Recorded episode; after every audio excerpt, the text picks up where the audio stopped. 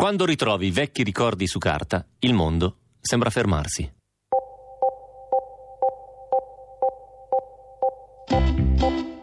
Sembra proprio in pace con se stessa ed è una cosa che io non mi ricordavo di mia nonna perché ho sempre questi ricordi un po' vaghi e quindi questo volto quando l'ho visto poi galleggiare nell'acqua sembrava veramente rilassato e in pace con se stessa.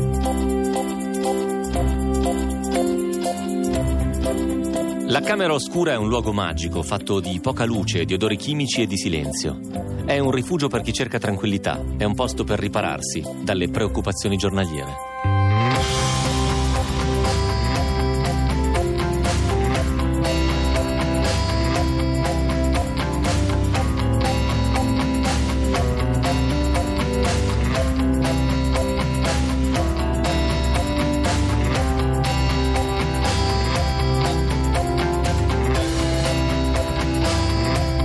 2, è Pascal, è Milano, siamo in diretta, sono le 22.31 minuti in punto, è un eh, tiepido mercoledì 10 di aprile. Abbiamo storie per voi, mettetevi comodi.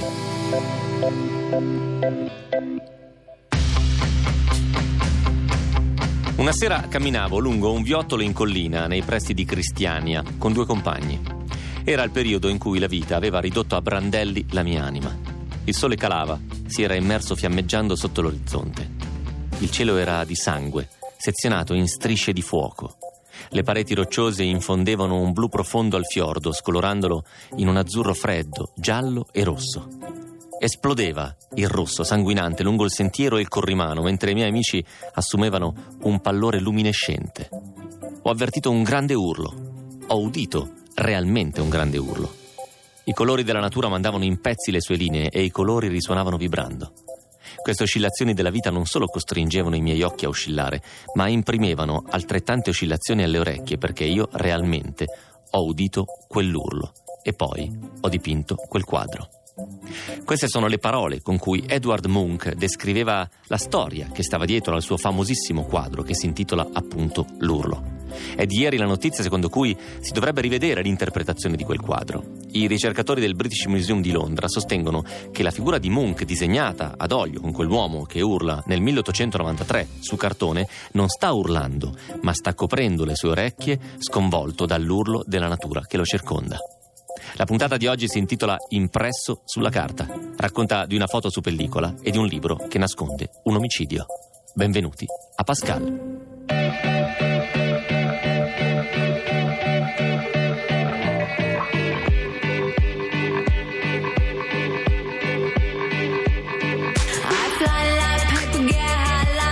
If you catch me at the border, I'll visit him a name. If you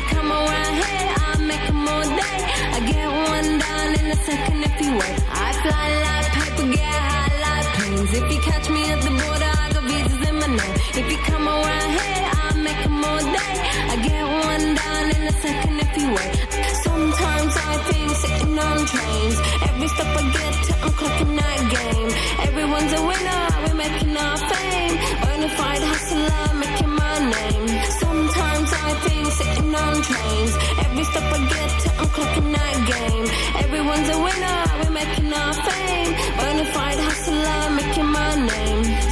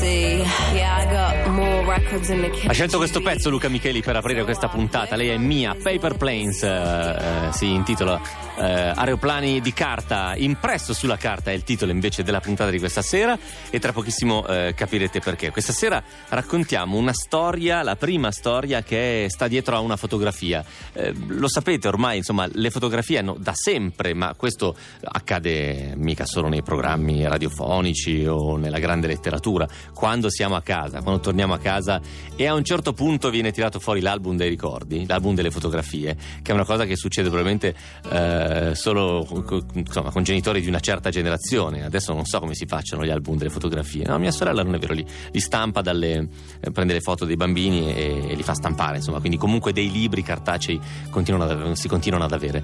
Eh, c'è sempre un momento in cui si tira fuori l'album e, e ogni, ogni foto ha una storia che è la descrizione. Qua eravamo in quel posto, per esempio c'è una foto famosissima che mia mamma ama sempre raccontare in cui eh, io sono accanto a, a, un amico di famiglia, un bambino che è figlio di, di, amici, siamo a Roseto degli Abruzzi, al mare, dietro c'è una Renault 5 color carta da zucchero, un mezzo bellissimo con il quale i miei scendevano al mare di notte facendoci dormire su un materasso con i sedili ribaltati dietro e, e mia mamma è qua, era quando picchiavi il Marco.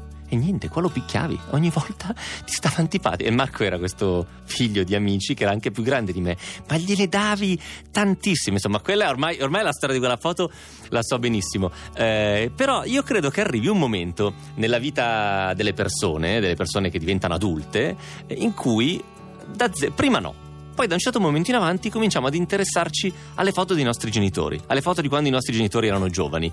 Prima semplicemente si, ah sì, certo, va bene, qui è quando vi siete sposati. Invece a me è successo chiaramente più o meno forse dieci anni fa, passati 30, ho cominciato a interessarmi alle foto dei miei genitori, a farmi raccontare dove erano e ce n'è una su tutti eh, che ho anche fotografato, sai quando col, con lo smartphone scatti una foto della foto per avercela e, ed è una foto che è quasi iconica, nel senso che io vedo i miei genitori in un modo come non li ho mai visti prima, perché sono molto più giovani di me adesso, avranno 25 anni uno, 23 l'altro, credo. Sono in costume da bagno, la foto chiaramente in bianco e nero, e sono eh, nel patio di un bar, credo, eh, sulla spiaggia, perché sono in costume da bagno. Sono a Rimini e mm, mio padre è seduto su questa sedia, sapete quelle sedie fatte eh, di listelli di gomma, quelle che quando ti alzi c'hai tutte le striscine di gomma sulle chiappe e sulle cosce, e tiene in braccio mia mamma e, e guardano tutte e due da un'altra parte, non, non, guardano in camera. Sono ovviamente molto belli, sono ovviamente molto... mia mamma è più bella di mio papà, con tutto il rispetto per il mio babbo. Mio babbo è migliorato nel tempo, mia mamma è proprio sempre stata molto bella e da giovane sembrava un, un'attrice, ancora adesso lo sembra, ma da giovane era veramente molto molto bella.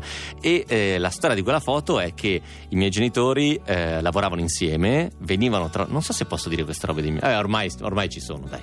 Ormai siamo qua, venivano da due storie chiuse per colpa l'uno dell'altro, lavoravano insieme, nessuno sapeva che loro stavano insieme e andarono al mare di nascosto clandestinamente a Rimini, credo, o a Riccione. E quando tornarono venne, alla galla, venne a galla il fatto che, alla luce, il fatto che, erano, che stavano insieme perché erano tutti e due abbronzati allo stesso modo. E all'epoca non è che a Romentino la gente andasse a fare weekend al mare così quindi quando eh, in azienda erano tutti e due belli abbronzati in un weekend di giugno, ma siete stati al Ticino oppure no? Ecco, quella foto lì è una foto che racconta molto dei miei genitori, è una foto che mi piace ricordare e che mi piace anche avere. Questa sera facciamo un pochettino un viaggio attraverso mh, la storia di famiglia, di una famiglia, della famiglia di Bartolomeo, attraverso una foto. Lui fa il fotografo e la storia che ci racconta è proprio la storia di una foto. Pascal, state con noi.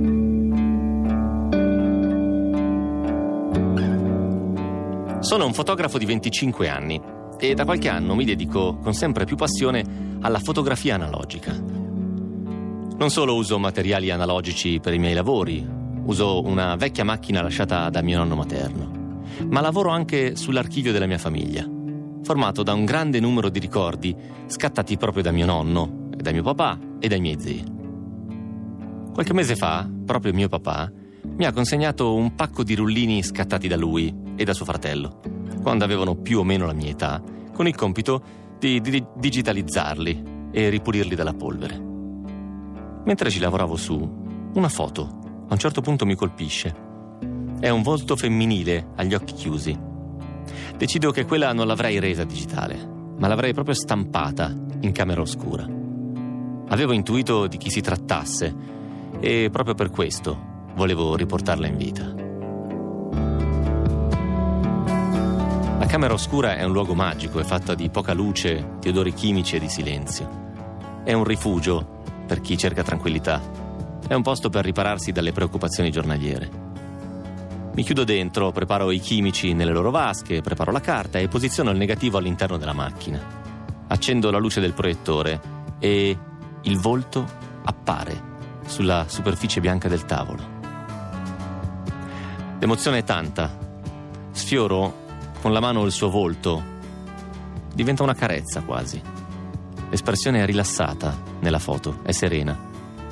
Probabilmente sta prendendo il sole in una giornata estiva. Decido i tempi, aumento il contrasto e stampo. 45 secondi ci vogliono per imprimere quel volto sulla carta. Mi sposto verso i chimici, metto il foglio nello sviluppo, poi nell'arresto, nel fissaggio e infine in una grossa bacinella piena d'acqua dove la foto deve stare per almeno mezz'ora sotto l'acqua corrente. È un colpo al cuore. Il volto sulla foto galleggia, si muove insieme alle piccole onde create dal rubinetto, sinistra, destra, in un delicato ondeggiare che mi commuove. Ecco, ora capisco bene il potere della fotografia da un negativo che è stato sviluppato 15, 20, 30 anni fa tramite l'uso della carta, delle spieghi diversi tempi di esposizione, variando il contrasto, oppure proprio intervenendo, intervenendo anche sui materiali. Puoi veramente trasformare la foto. Me la ricordavo proprio così, mia nonna. Una donna bellissima, forte, che ha portato nel cuore sempre un po' di dolore. Ora è lì, a qualche passo dal mio volto, mentre si muove nell'acqua. Mi ricorda quando da piccoli si faceva il morto al mare, si galleggiava sul pelo dell'acqua lasciandosi trasportare dalla corrente. Così fa mia nonna, ora, in una piccola stanza buia. Avrei voluto sicuramente viverla di più. Di lei mi ricordo più che altro le sue meringhe, fatte con le uova fresche il sabato mattina.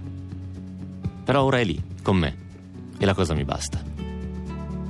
So già nel mio cuore che la fotografia è molto di più che fare qualche foto durante le vacanze.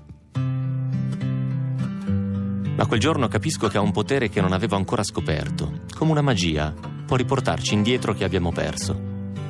Ne stampo diverse copie per non doverla lasciare troppo presto. Poi, quando è il momento, chiudo la luce, tolgo il negativo e la ripongo nell'archivio. Ci faccio un segno vicino per ricordarmi il giorno in cui ho ritrovato mia nonna in una vecchia fotografia. I was getting ready to be a threat. I was getting set for my accidental suicide. The kind where no one dies, no one looks too surprised. Then you, and then you realize you're riding on the power of success. with This heavy-handed metaphor. And I'm feeling like you've been here before. Cause you've been here before, and you've been here before And then a word washed ashore, then a word washed ashore, then a word washed ashore.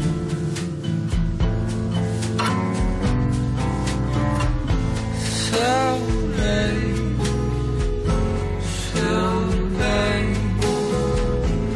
show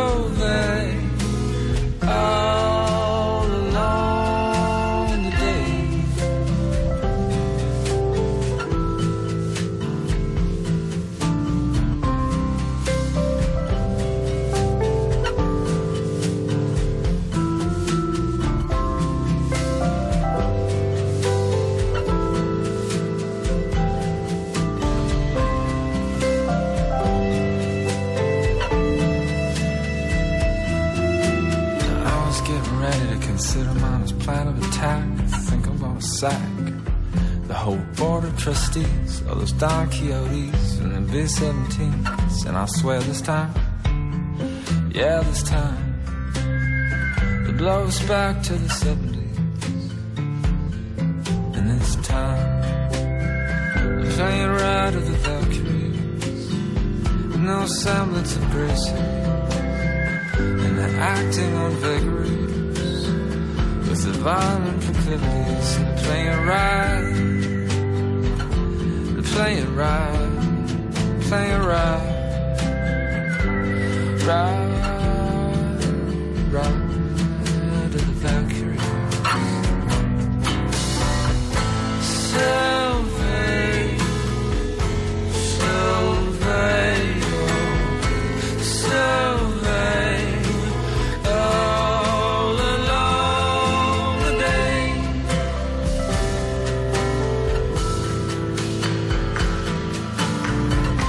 Questo splendido brano di Andrew Bird si intitola Sovei e Luca Micheli mi raccontava che l'ha scelto perché si ricorda, eh, gli hanno raccontato che Andrew Bird raccontava che la nonna quando lo cullava in una ninna nanna usava questo termine che credo non voglia dire nulla, sia una sorta di onomatopea che, sta- che- che appunto ripeteva a lui per addormentarsi. Sovei, Sovei, Sovei. È Pascal, sono le 22.46 minuti in punto. State ascoltando Radio 2 e state facendo molto molto bene. Se siete arrivati solo adesso vi siete persi una storia semplice ma molto dolce e molto garbata, che sono un po' le storie che preferiamo. È una storia che ci ha raccontato Bartolomeo, che è un fotografo, eh, nonostante sia molto giovane, e che un giorno ha tirato fuori una vecchia foto che raccontava molto della sua famiglia. Pronto? Ciao Bartolomeo, buonasera. Ciao Matteo. Come ciao. stai? Bene, tutto a posto, grazie. Quanto tempo fa succedeva questa cosa? Quando tiravi fuori questa foto che poi è di tua nonna? Questa foto, questo, questo fatto è successo, diciamo, prima di Natale. Poi Oh. la storia, insomma, l'ho scritta a gennaio, però prima di Natale. Tra l'altro, ovviamente, noi ti ringraziamo moltissimo per averci permesso di vederla questa foto e per permettere a tutti di vedere questa foto. Se avete voglia di vedere l'immagine della nonna, che è proprio la foto scattata eh, all'epoca da chi? Si è, si è capito da chi esattamente, Bartolomeo? Io che fosse mio padre Ok. o mio zio, ma Insomma, da uno dei figli. sono uguali, quindi uno dei due. Da uno dei figli due. della nonna, se volete vederla andate sul nostro gruppo Facebook Pascal Radio 2 ed è esattamente come la descriveva poco fa Bartolomeo. C'è questa donna che prende il sole, la luce le arriva di fianco, ha un viso bellissimo ed è proprio molto molto rilassata. Eh, Bartolomeo, eh, tu hai una tradizione di famiglia di, di fotografia, giusto? Sì, diciamo che in famiglia c'è sempre stata questa cosa della fotografia, poi eh, né mio nonno né mio papà la- la- è diventato poi un lavoro per loro e invece io ho deciso di, di dedicarmi completamente, quindi di farlo anche diventare un lavoro, un mestiere. Tu ade- in questo momento stai studiando, giusto? Stai facendo un Sì. master? Sì, sono a Modena e mi manca qualche mese e poi ho finito Un master percorso di due anni. e c- che- come si chiama? Un master in fotografia che titolo ha per capire il nome? Ma questo ha un titolo un po' complicato, si chiama Master di alta formazione sull'immagine contemporanea, che sembra un Wow. po'... Però sì, insomma, alla fine studiamo fotografia, studiamo l'immagine, ecco. Ma si lavora col digitale e con l'analogico anche? Sì, insomma, mh, si è liberi di usare qualsiasi, qualsiasi strumento si vuole. Io eh, mi sono avvicinato proprio iniziando il master, ho iniziato di più a usare l'analogico proprio perché abbiamo a disposizione la camera oscura e mi sono appassionato da subito a, a questo processo di stampa antico, diciamo. E, e invece tu quando, quando lavori, quan- visto che tu hai 25 anni ma già Sì. lavori con la fotografia, eh, che, che Sì. tipo di lavori fai? Beh, eh, per lavoro lavoro principalmente, con matrimoni eh, oppure sono, seguo molto il mondo del circo contemporaneo, quindi fotografo Ah. spettacoli e seguo delle compagnie. Ma, in e compagnie caso, circensi proprio? Sì, circensi, sì. E gli fai dei lavori, non- dei lavori che u- loro usano per cosa? Per il digitale, per eh, siti? Sì, sì, sì, sì, sì, sì, sì. Ovviamente questi lavori sono fatti esclusivamente in digitale per comodità. Certo, certo. Perché mentre i lavori miei, quelli un po' più personali, ultimamente li sto scattando sempre in pellicola. Eh, ad esempio, a che progetto fotografico stai lavorando adesso, Bartolomeo?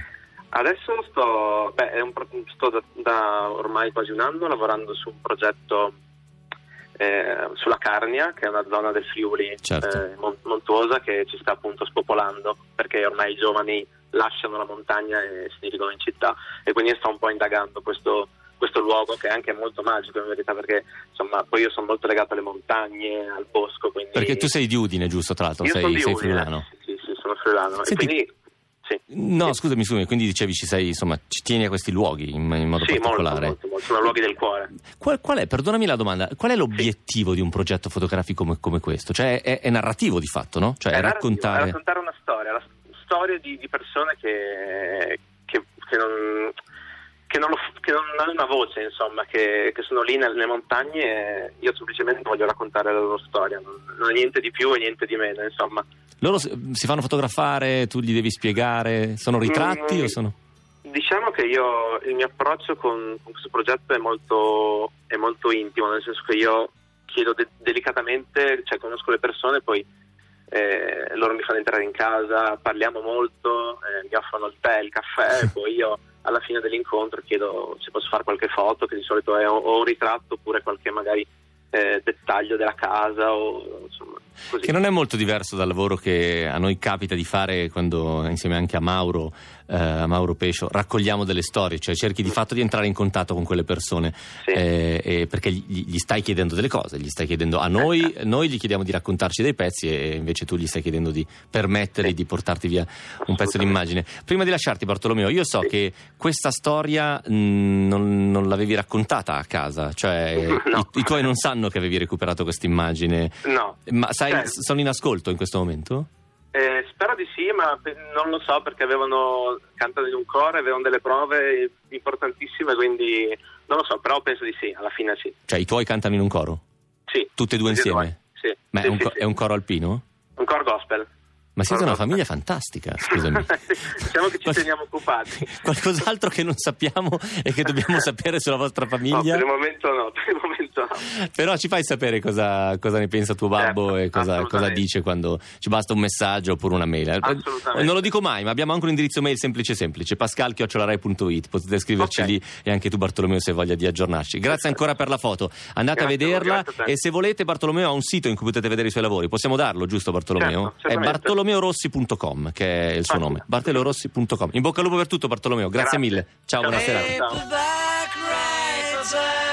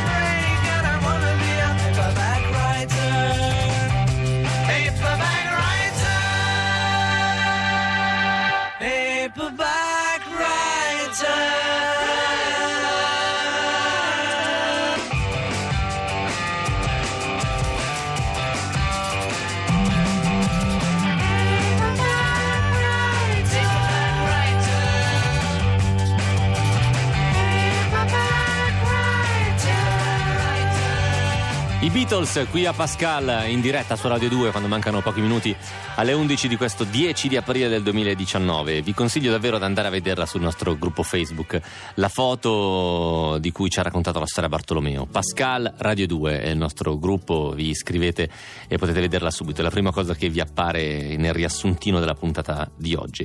Eh, tra quelle foto però ci sono altre storie, tra quelle immagini ci sono altre storie, una delle quali è mh, la prossima. Questa puntata si intitola Impresso sulla carta e, e questa storia, quella che vi stiamo per raccontare, potrebbe davvero essere il manifesto di questo titolo, di questa puntata di questa sera. Non vi anticipo nulla, sapete che è una storia che inizia in questo modo qui. Era il febbraio del 2000, un freddo pomeriggio ventoso a Finsterwald, un piccolo villaggio nel nord-est dei Paesi Bassi. In un cortile della città, un'impresa edile stava rifacendo la pavimentazione del cortile sul retro della casa piuttosto anonima. A circa un metro e mezzo di profondità, uno degli operai notò un pezzo di plastica che spuntava nella terra. Lo aprì e ci trovò un osso, ingiallito, lungo poco meno di 30 centimetri. L'operaio sbirciò nel sacco di plastica e vide altre ossa.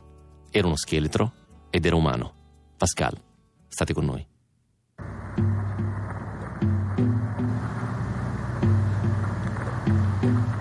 1978, Richard Klinkhammer, un ex albergatore di 41 anni, aveva appena chiuso un matrimonio molto infelice. Lui e la sua nuova ragazza, Annie, stavano cercando di ricominciare tutto da capo. Avvistarono una dolce casetta di mattoni in vendita mentre visitavano degli amici a Finsterwood. e decisero di fare il grande passo. La comprarono. Alcune settimane dopo, Klinkhammer ed Annie si sposarono. Erano una coppia innamorata, erano molto felici insieme, raccontato alla stampa anni dopo Harry Waits, vicino di casa e loro testimone di nozze. Annie trovò rapidamente lavoro come infermiera pediatrica in un ospedale vicino. Klinkhammer, invece, un uomo simpatico ma bizzoso, dai modi bruschi, capelli brizzolati, sopracciglia folte e cespugliose e un perpetuo sogghigno sulla bocca, divenne una sorta di casalingo. Si occupava della cucina, della pulizia di casa, della manutenzione del giardino. Col tempo ristrutturarono la casa dipingendola di verde. Fecero costruire una casupola nel cortile sul retro, vicino al garage. Klinkhammer, che aveva iniziato a leggere molto nel suo tempo libero e sentiva di avere delle storie da raccontare, trasformò un angolo del capanno nel suo angolo di scrittura. Si svegliava ogni notte alle 4 del mattino, scriveva fino alle 10, ma più scriveva e più beveva. Birra, per lo più, a litri. Scavava dei profondi buchi nel terreno del cortile per infilarci le casse di birra, tenerle fresche. La storia di Richard Klinkhammer non è una storia facile. Figlio di una cameriera australiana e di un giovane olandese, vive col nonno tutta la sua infanzia. All'età di 19 anni si arruola nella legione straniera. È uno dei migliori tiratori della sua compagnia. Sostiene di aver ucciso almeno tre uomini, anche se poi, anni dopo, confesserà di avere solo assistito alle loro esecuzioni. Torna in Olanda dopo qualche anno, lavorando in un pub dietro al bancone. Lì conosce una giovane donna, si chiama Lentien. Si frequentano nonostante lui non abbia intenzione di intraprendere una relazione duratura. Eppure, dopo pochi giorni, lei rimane incinta e i due si sposano. È l'aprile del 1965. Lui ha 25 anni, lei 22. Il matrimonio si rivela imbarazzante proprio il giorno del matrimonio, la festa, per via del comportamento di Richard che, ubriaco, dopo le nozze, balla col fratello e si comporta come un ragazzino con Annie. Annie è la sorellastra della moglie, all'epoca ha 15 anni. Annie arriva da una famiglia disastrata, il padre ha ucciso la madre ed è in prigione, quindi entra a far parte della famiglia di Lentien, a cui è legata da una parentela molto lontana. Richard si trova quindi a vivere vicino a questa giovanissima donna che dimostra sin da subito delle attenzioni nei suoi confronti.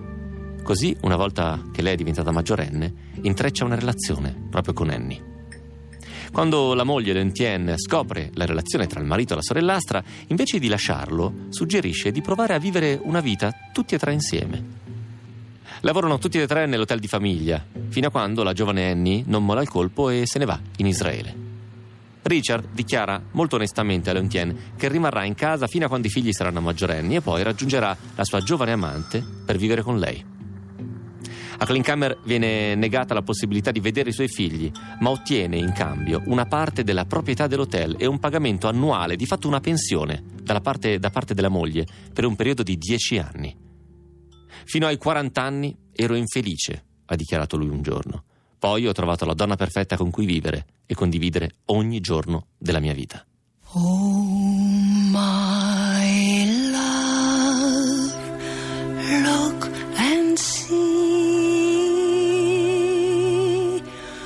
the sun rising from the river.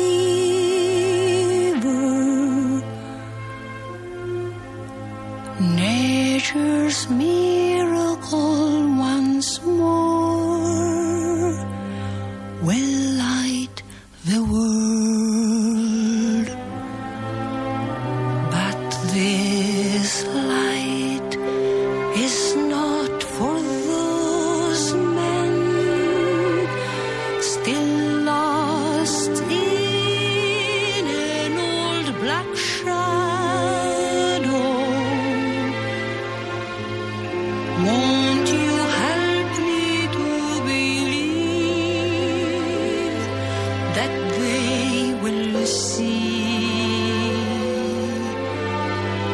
a day, a brighter day,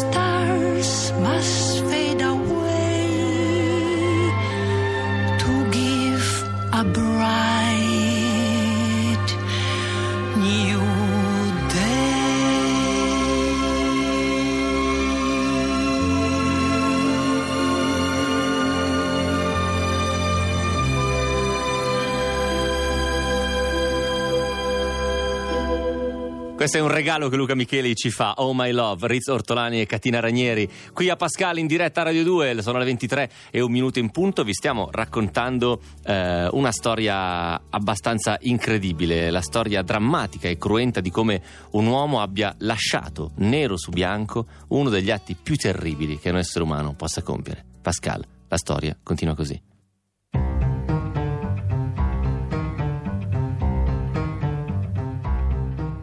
Coi soldi dell'hotel, Richard e Danny acquistano la casetta verde a Finsterwood. Lei lavora all'ospedale locale, lui scrive, sfornando due libri e una manciata di racconti. La sua scrittura è in gran parte autobiografica, per lo più tratta della sua infanzia difficile e gli anni nella legione straniera. Ogni volta che finisce di scrivere, si premia con una bella cassa di birra. La vendita dei suoi libri garantisce ottime entrate, ma il vero colpo di fortuna arriva quando Richard guadagna un'ottima somma di denaro azzeccando l'acquisto e la vendita di titoli sul mercato azionario, che permette alla coppia di comprarsi anche una casa in Portogallo. Annie, per evitare che Richard spenda troppo, tiene una scorta di denaro in un posto segreto, è un barattolo nascosto sotto il lavandino della cucina. I vicini la descrivono come una donna dalla forte personalità, esige che il marito tenga la casa perfettamente pulita e in ordine. E raccontano, sempre vicini, quando torna a casa la mattina presto, dal turno di notte in ospedale, passa un dito sui mobili per controllare che non ci sia nemmeno un filo di polvere. Vivono piuttosto sereni e in buone condizioni economiche fino a che nell'87 il mercato crolla e la coppia perde tutti i risparmi e la casa in Portogallo. Le cose iniziano a peggiorare. Richard beve sempre di più mentre i problemi finanziari si fanno ingombranti tra i due. I vicini li sentono litigare spesso, lei a volte esce di casa con evidenti lividi sul volto. Il 30 gennaio del 1991 la coppia ha l'ultima pesante discussione. Poi, il giorno dopo, Richard va alla polizia a denunciare la scomparsa della moglie. La polizia sospetta subito di lui, ma non ha prove e soprattutto non c'è nessun cadavere per accusarlo di un omicidio. Le ricerche prima corpose, come sempre succede in questi casi, lentamente perdono consistenza di settimana in settimana. Tre mesi dopo, Richard inizia un nuovo romanzo che lo impegnerà per anni. Si intitola Wednesday Means Day. Mercoledì, il giorno del polpettone. Lo porta al suo editore che lo respinge perché sostiene sia scritto male e soprattutto che sia troppo macabro. La trama è quella di una donna che scompare nel nulla. Il marito viene sospettato, ma è impossibile incriminarlo perché il corpo non viene mai trovato. La teoria raccontata nel romanzo è che lui se ne sia liberato tritandone la carne e dandola da mangiare agli uccelli. Diversi editori rifiutano il romanzo, ma nessuno fa alcuna connessione fra la scomparsa della moglie di Richard Klinkhammer e la trama del suo libro. Infine, il romanzo viene pubblicato è il giorno in cui l'operaio trova le ossa nella busta sepolta nel cortile della ex casa di Klinkhammer. L'esame del DNA fa il suo corso in poche settimane. Quando nel febbraio del 2000 la polizia bussa alla porta di casa sua con un mandato di cattura, Klinkhammer apre dicendo vi aspetto da nove anni. Can't remember anything at all. Flame trees line the street.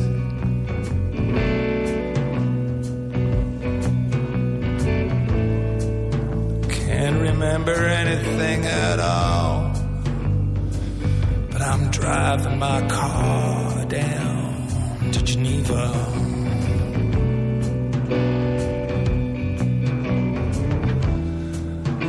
I've been sitting in my basement patio. Ah, It was hot up above.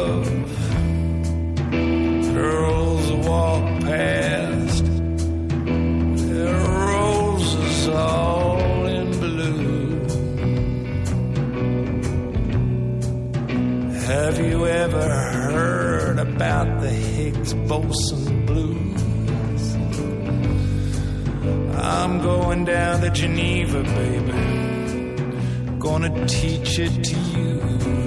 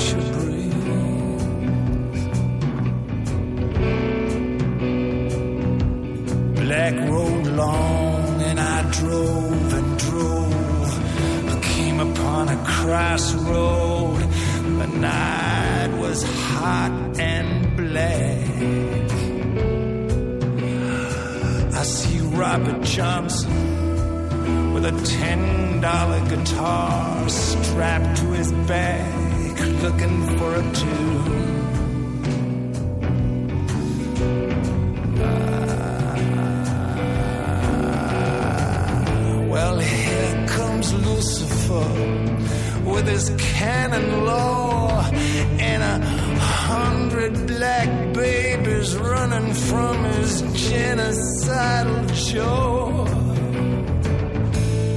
He got the real killer groove. Robert Johnson and the Devil Man. Don't know who's gonna rip off who. Driving my car, flame trees on fire. Sitting and singing the Higgs boson blues. I'm tired. I'm looking for a spot to drop.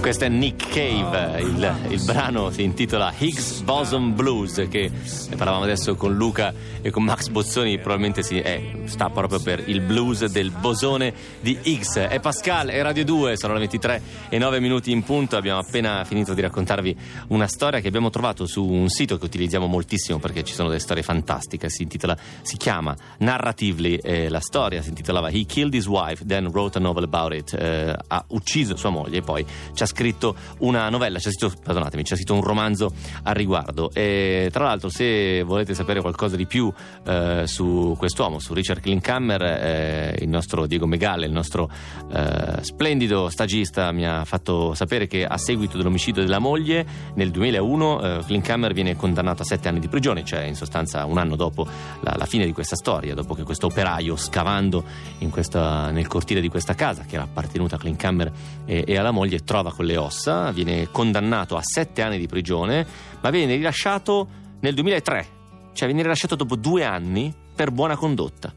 Klinkhammer è morto nel 2016, tre anni fa. Ad Amsterdam, aveva 78 anni. Questa storia, se volete riascoltarla, potete sentirla tramite il nostro podcast. Ovviamente andate su Rai Play Radio, ci trovate la, la puntata di Pascal di questa sera su Rai Play Radio. Trovate tutto quello che volete trovare eh, su Radio Rai, ovviamente. Ma se in particolar modo vi è interessata questa, questa puntata, potete ritrovarla lì. Altrimenti andate sul nostro sito, andate a farvi un giro sul nostro sito. Trovate, ad esempio, la, la puntata di oggi che si intitola Impresso sulla carta. Trovate tutto quello, grosso modo, quello che vi abbiamo raccontato, ma trovate anche un numero e delle domande. Perché vi diamo un numero e delle domande? Un numero perché è un numero dove potete mandarci un messaggio WhatsApp audio audio con la vostra voce. Il numero è il 335 80 77 446. Che cosa dire in questo messaggio? Non vi lasciamo liberi di dire quello che cioè potete farlo, però ci interesserebbe di più che voi rispondeste a queste cinque domande, a una di queste cinque domande. Qual è la cosa più importante che ti è successa oggi? Questa è la prima. Come hai conosciuto l'amore della tua vita? È la seconda. Qual è la volta in cui hai avuto più paura? Questa è la terza. Come sei finito a fare il lavoro che fai? E qual è il ricordo più bello della tua vita?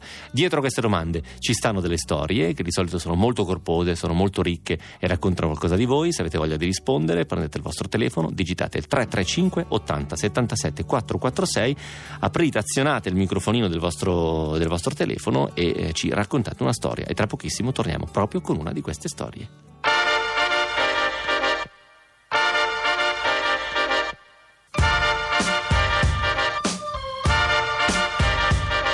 It's written in the wind that we're two.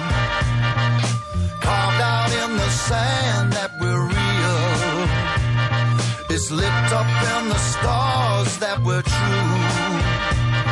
We're destined in the sky to be glad. We're hopelessly informed that we're meant. We're conscious of the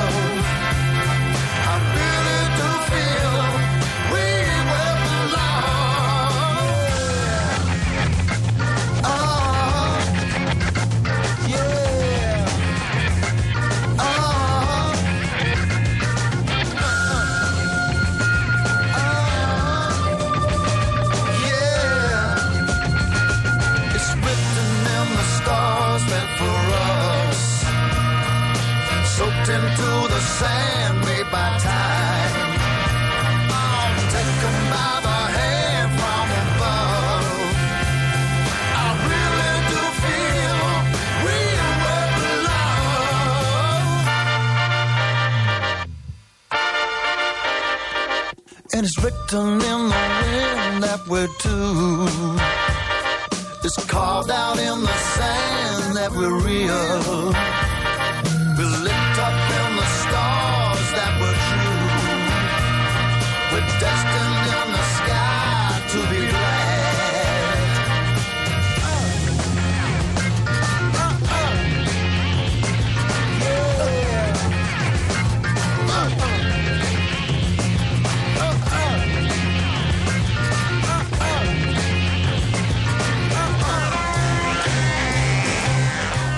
Radio 2, è Pascal, sono le 23.13 minuti in punto e tra i modi eh, con cui cerchiamo di raccontarvi storie ce n'è uno che abbiamo cominciato a sperimentare quest'anno, lo facciamo grazie al vostro aiuto e grazie all'aiuto dell'ottimo Luca Micheli. Eh, quello che cerchiamo di fare è di agglomerare un mucchietto di storie e di restituirvele in un'unica volta all'interno di un'ora di programma. La storia che fa da, diciamo, fa da calamita è sempre la vostra, è quella che vi chiediamo di scrivere, di spedire a Pascal, di spedire, perdonatemi, di passare attraverso pascal.blog.rai.it nella sezione invia la tua storia, lì c'è un form da compilare, voi ce la mandate lì intorno, proprio come una calamita che attira tutte le altre storie, pam pam pam pam pam pam. Questo è il rumore delle storie che si attaccano alla calamita. Scusa Max, cioè, Bozzoni mi guarda male giustamente perché Bozzoni è entrato qui in Rai, in Rai quando c'erano i rumoristi.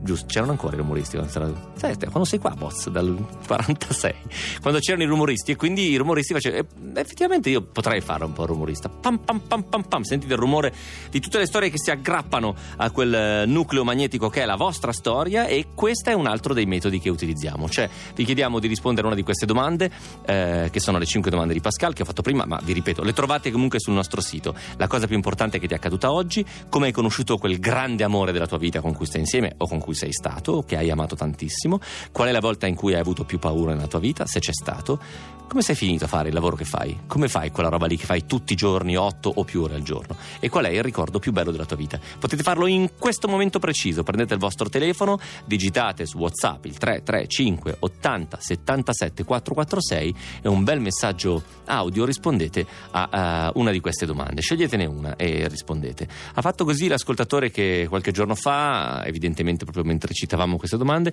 ha deciso di raccontarci qual è stata la cosa più importante che gli è successa oggi. Tenete presente che non, non abbiamo sempre bisogno di macro storie. Ci sono delle volte dei piccoli avvenimenti che anche se sono accaduti eh, questa mattina alle 11.30 in un mercoledì qualunque, cosa oggi mercoledì? Sì, in un mercoledì qualunque, in qualche modo sono stati illuminanti, magari per 10 minuti, magari per mezz'ora, però hanno raccontato qualcosa. È successo esattamente così a questo ascoltatore, che ha risposto alla domanda qual è la cosa più importante che ti è successa oggi. Pascal, state con noi.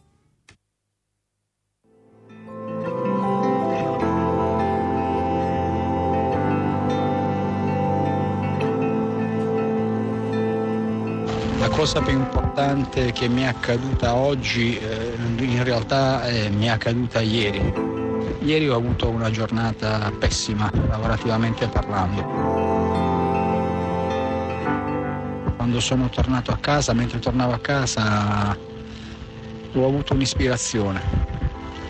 Ho comprato un pallone, un piccolo, una palla per mio figlio di un anno e qualche mese gliel'ho portata e quando, quando gli ho dato questa palla e abbiamo iniziato a giocare insieme, eh, il suo sorriso oh, così vero, così eh, reale, mm, non solo mi ha rigenerato, ma mi ha dato un nuovo stimolo per eh, alzarmi questa mattina, come ho fatto, correre, tornare al lavoro e combattere e, e tornare a casa con la consapevolezza di rivedere la mia famiglia.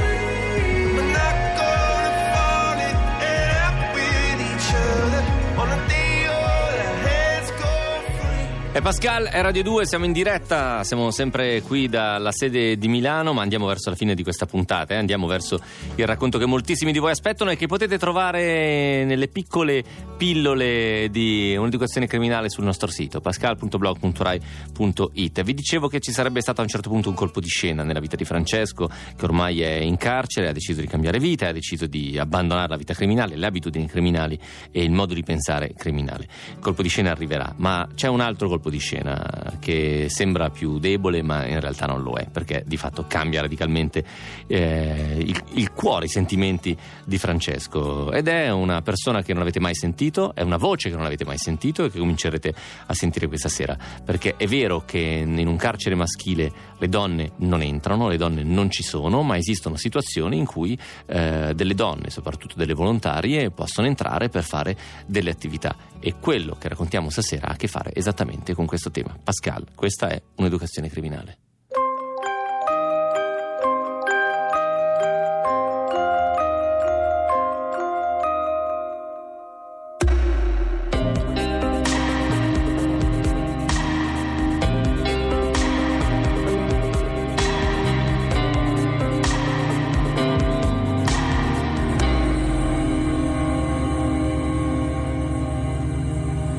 Poi eh, io mi ricordo proprio un momento in cui mi ha, mi ha colpito e, fu una volta che io lavoravo al computer, a fianco a me c'era un altro ragazzo, un- un Bruno, e avevamo queste due postazioni per le sbobinature che erano vicino a un termosifone, una finestra, così.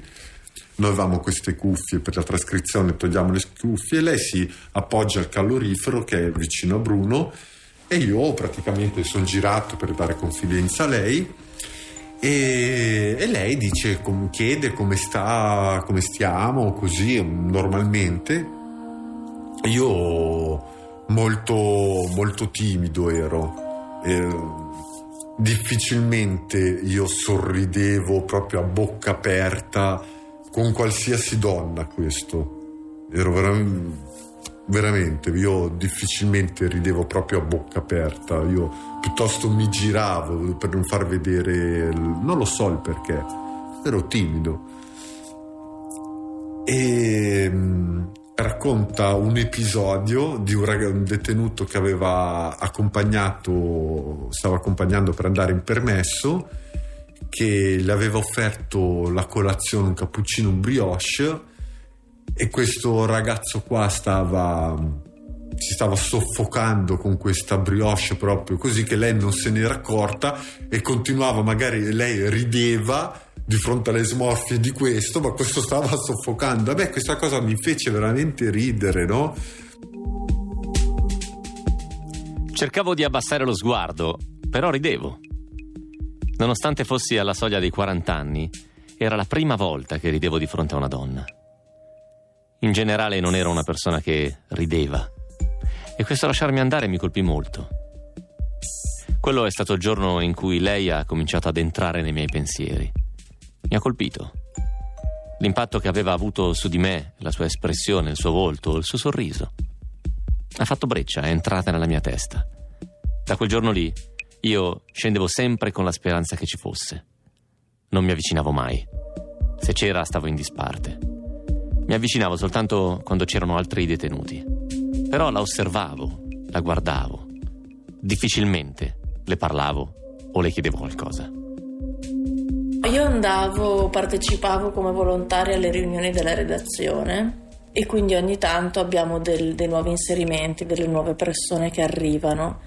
Io la prima volta che l'ho visto non me la ricordo perché era quanto di più lontano da una persona che mi po- cioè, poteva suscitare il mio interesse, quindi io di sicuro l'avrò notato un sacco di volte dopo averlo visto, cioè un sacco di tempo dopo averlo visto, perché non era una persona che neanche mi incuriosiva, tendenzialmente mi stava anche un po' sulle palle.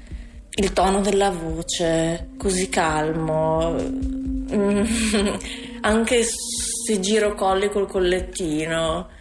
Poi a peggiorare la situazione c'era il fatto che la mia capa lo trovasse molto intelligente e quindi ero gelosissima perché appunto di lei sono un po' gelosa e quindi tutti i complimenti che gli faceva diceva no ma è veramente intelligente, intelligente, sì ha scritto due articoli ma non è che gli arriva il premio Pulitzer.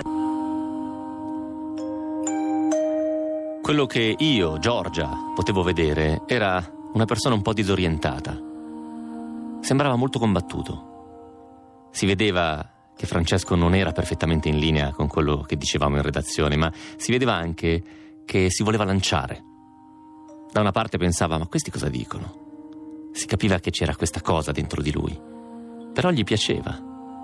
Si capiva come voleva sempre mettersi molto in gioco, dire la sua anche quando non era proprio d'accordo. E io ammetto, avevo una specie di pregiudizio all'inizio nei suoi confronti.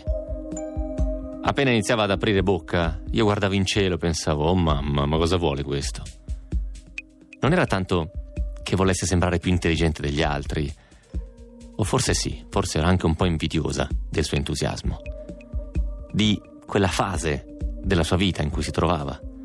Questo suo disorientamento poteva trasformarsi in qualcosa di fantastico, una rinascita, una trasformazione. L'ho capito dopo perché prima lui mi stava sulle palle. Ma anche tutto questo entusiasmo a me veniva da pensare: ma di cosa ti stai entusiasmando? Sei qui in galera alla tua età e il tuo fine pena è il 2037. Non è il tipo di persona a cui mi sarei solitamente avvicinata anche, anche per come si pone, molto gentile, molto... di solito c'è questa cosa molto adolescenziale che mi porto dietro, ma hanno attratto di più quelli magari un po' stronzi, scapigliati, un po' più disordinati, un po' più inquieti forse, mentre lui così, questo collettino, questo giri il collettino proprio, e così Dopo fanno, sto pensando di prenderlo fisso, cosa ne dici? Allora gli dico, non è che avevo dei motivi fondati di dire no. Il colletto non era un motivo sufficiente per non farlo venire in redazione e quindi sì, ho detto vabbè, eh, sì, prendilo. E quindi così. Poi mh, non ci parlavamo proprio, mh, non- ma neanche ci salutavamo, ma non perché non, non lo salutassi apposta adesso, ma perché comunque entri sempre in una stanza dove ci sono tanti uomini, non è che inizi a dire ciao, ciao, ciao, ciao. Quindi dici ciao, chi c'è c'è. Quindi lui magari era timido, non è che veniva a salutare, a fare, io di sicuro non ci andavo. Quindi io adesso non mi ricordo sinceramente le prime parole che ci siamo scambiati.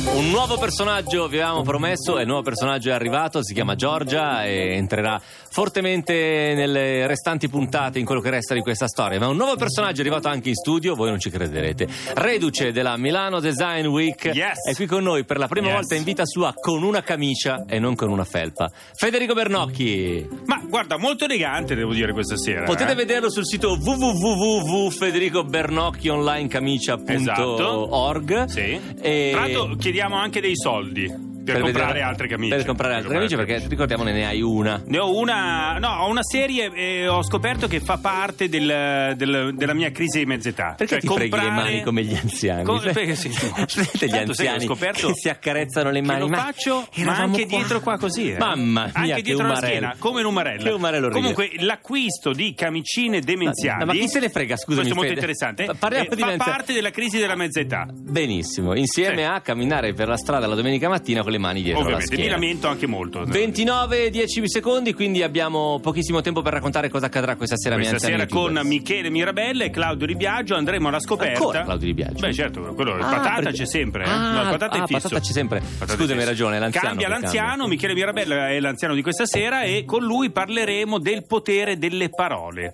Beh, che è un mega tema. È un mega tema, infatti durerà sei ore la trasmissione questa sera. Andremo, andiamo lo- lo sopra proprio insieme Circus, andiamo sopra i lunatici. lunatici, arriviamo fino a domani mattina. E noi invece Se tu ti vuoi fermare, torniamo. Matteo, è un piacere. Ti stai rubando tempo da solo. Torniamo domani a raccontare storie, che è il modo migliore per conoscere il mondo e le camicie di Federico Bernocchi. Viva!